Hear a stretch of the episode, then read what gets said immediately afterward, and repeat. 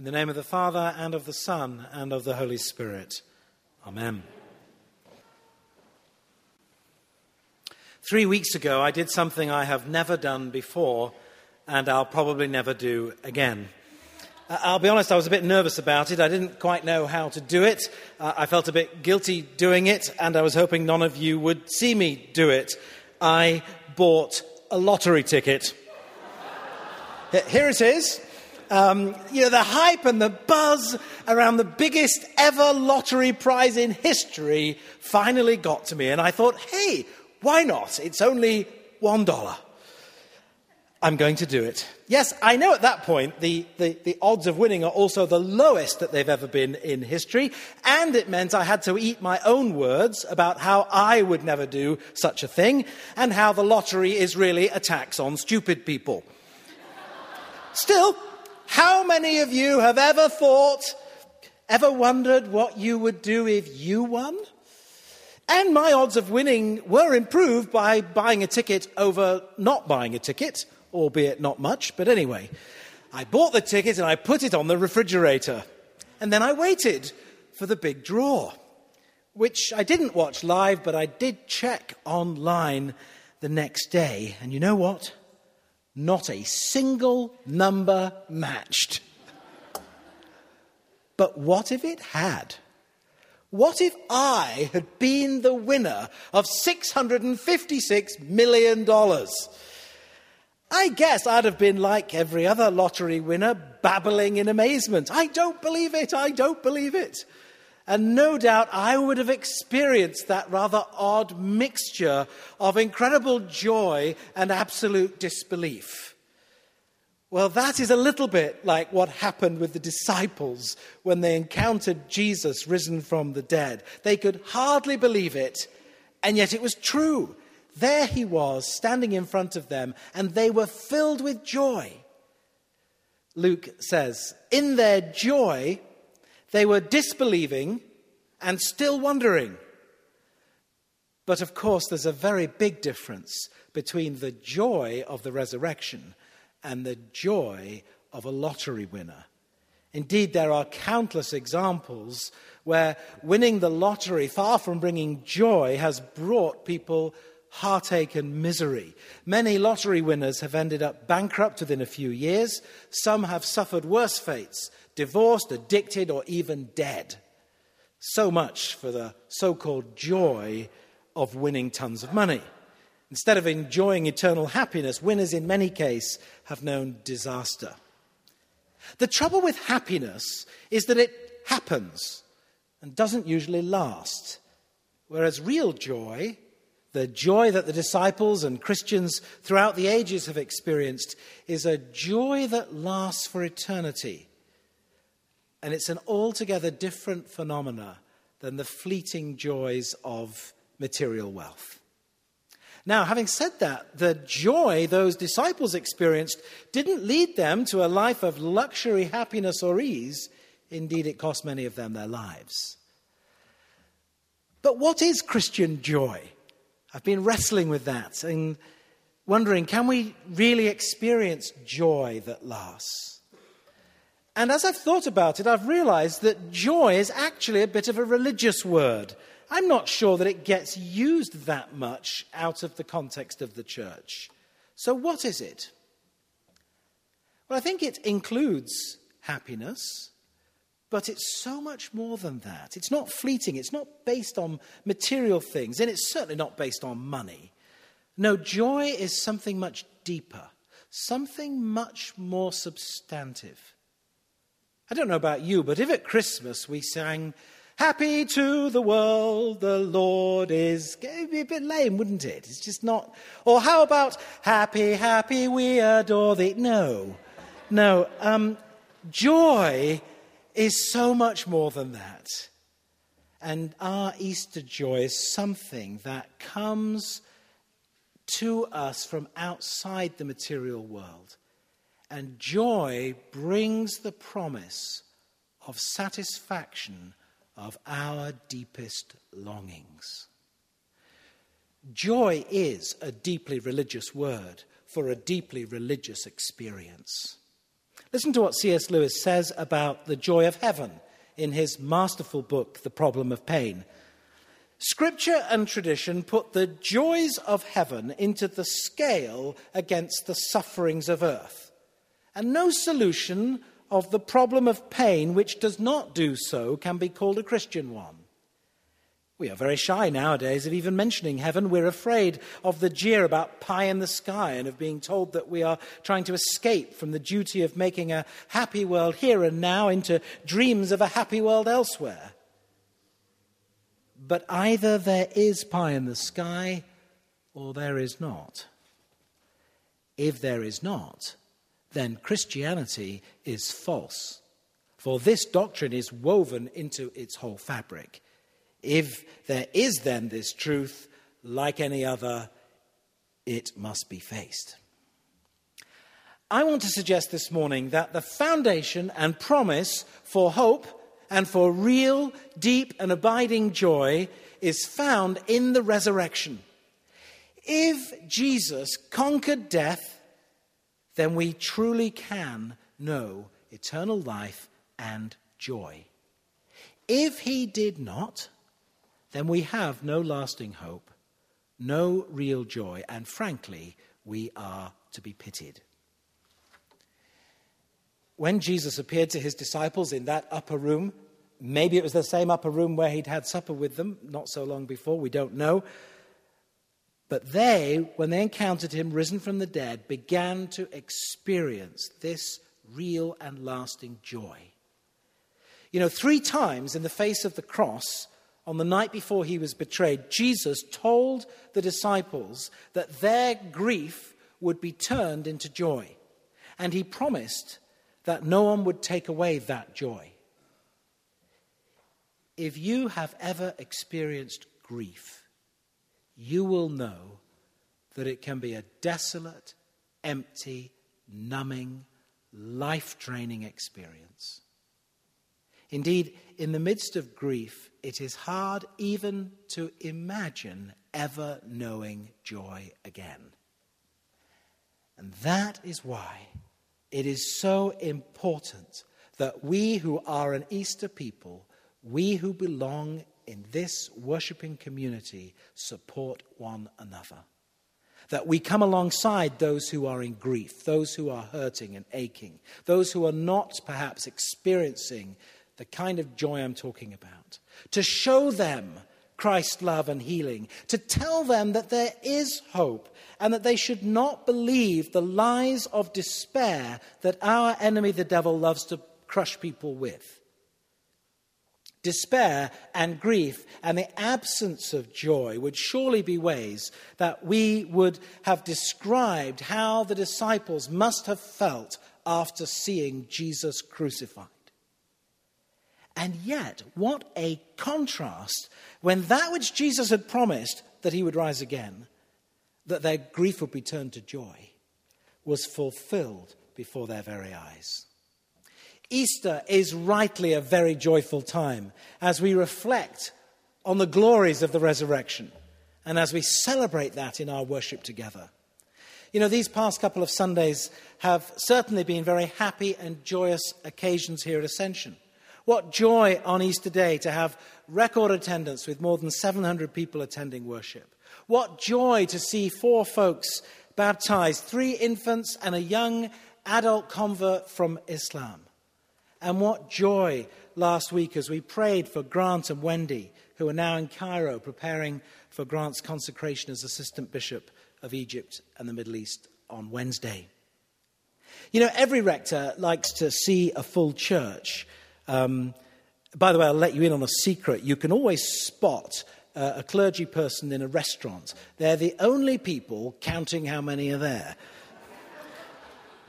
But I hope I will never mistake that feeling for the joy of seeing people come to know Jesus, seeing people having lives transformed by the power of the Holy Spirit, seeing people move from grief to joy. While those first disciples were experiencing that first Easter joy alongside their wondering and disbelief, Jesus explained to them from the scriptures how he was the fulfillment of all that had been written and promised about him. He opened up their minds to understand the scriptures, and he taught them that repentance and forgiveness of sins is to be proclaimed to everyone. Now, I believe that there are many folks here at Ascension who've begun to have their eyes opened in new ways, maybe simply through coming to church Sunday by Sunday, or perhaps through reading the scriptures or in a small group. Those who have seen God at work in other people's lives and being part of, a, of something perhaps new that's going on in our midst. Well, if that's right, what do you think the risen Jesus might say to us today? And what stands out for me from this gospel reading is that at the heart of this encounter of the risen Lord is Jesus' call to mission. God's mission, which we are called to participate in, is about sharing his love, sharing his joy, sharing his peace with the world. One of the wonderful things that Easter reminds us of is that Jesus is making all things new. And so, for us each day, in the midst of our anxieties or our busyness or our sufferings, as we live in that Good Friday world I spoke of a few weeks ago, we are an Easter people and we cling on to the Easter joy that we have in the risen Christ. And we trust that He is indeed making all things new. And so we walk by faith and not by sight.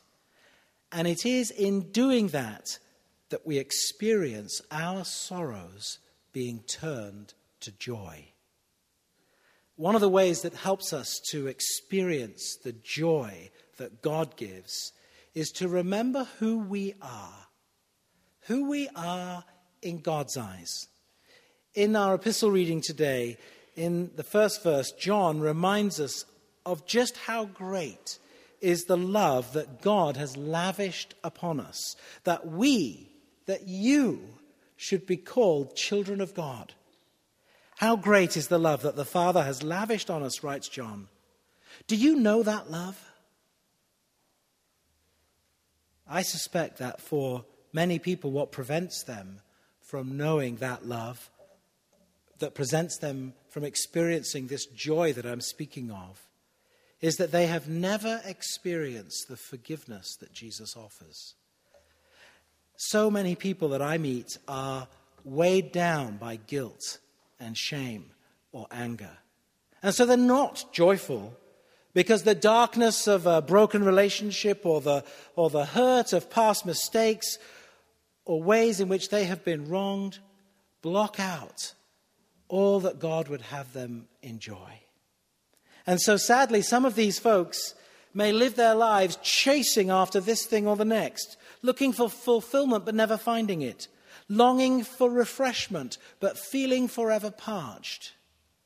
Well, if that's how you are feeling this morning, there is a word for you from the Apostle Peter from Acts chapter 3. And you may recall, we heard it a moment ago. Peter says to the crowds, many of whom, by the way, had probably been in the crowds that had previously been shouting, Crucify him. Peter says to them, repent and turn to God, so that your sins may be wiped out. But the sentence didn't stop there. He goes on to say that times of refreshing may come from the Lord. There can be no lasting refreshment and joy without repentance and forgiveness. Incidentally, that was quite a sermon that Peter preached. I don't know if you were listening as Debbie read, but you know, Peter was not mincing his words. He was not about to backpedal on the stark truth of things that had been going on. You know, the crowds had been um, astonished at seeing a lame man healed. And Peter tackles them head on. He says, Why are you staring at us as if this was by our own power that this man was healed? No, this man was healed by the power of the living God, the God of your ancestors, and the God who glorified Jesus. Yes, that same Jesus, that you betrayed. You rejected and you handed over to the Romans. You got a murderer released and you killed the author of life. Except, of course, he didn't stay dead, for God raised him to life again. I think sometimes we're not so very good with presenting the truth to folks. Uh, maybe it's because people simply don't want to hear it, or maybe because we don't want to say it. And so nowadays we talk about, you know, inappropriate behavior or errors of judgment or mistakes. We don't feel so comfortable talking about sin and selfishness, betrayal, unfaithfulness, rebellion. And yet the truth is that is what we are all guilty of. But thank God, alongside that stark truth, we can know and share also the words of hope and love and grace, calling us back to God to find forgiveness, to find healing, to find that refreshment that brings joy. But, friends, says Peter, you acted in ignorance, as did your rulers. Repent, therefore, and turn to God, so that your sins may be wiped out. Note this, he did not say, You acted in ignorance, so you're off the hook, or it doesn't matter, or you bear no responsibility. No, not at all. We, we do and say, or fail to do and say, all kinds of things out of ignorance, but that's not an excuse for our sin.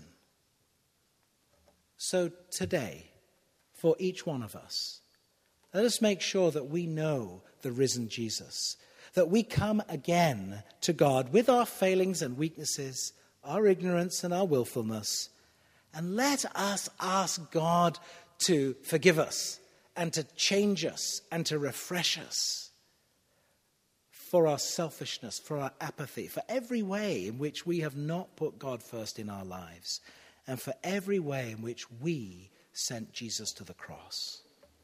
Then, as we repent and turn to God, we will know forgiveness, we will know refreshment, you will know joy. A joy that will last, a joy that will get you through times of grief, a joy that will be infectious to others, and a love and a joy and a peace that only God can give. And if you will do that, I think you will once again be amazed by who God is and all that He has done for us and all that He will do in the days ahead. As Peter reminded those listening to him, so too for us. The God that we worship here this morning is the God of Abraham, Isaac, and Jacob. It's the same God. The same God who raised Jesus from dead to life. What will this God do here in the coming months? What will this God do in your life this week? In the very first days of the church, the crowds were amazed when they saw someone being healed as in our reading from Acts today. But Peter asks those who are looking on, Why does this surprise you? Don't you realize, he says, this is all because of the power of the risen Jesus. The man who was made strong by faith, the man who was healed was made strong by faith in Jesus.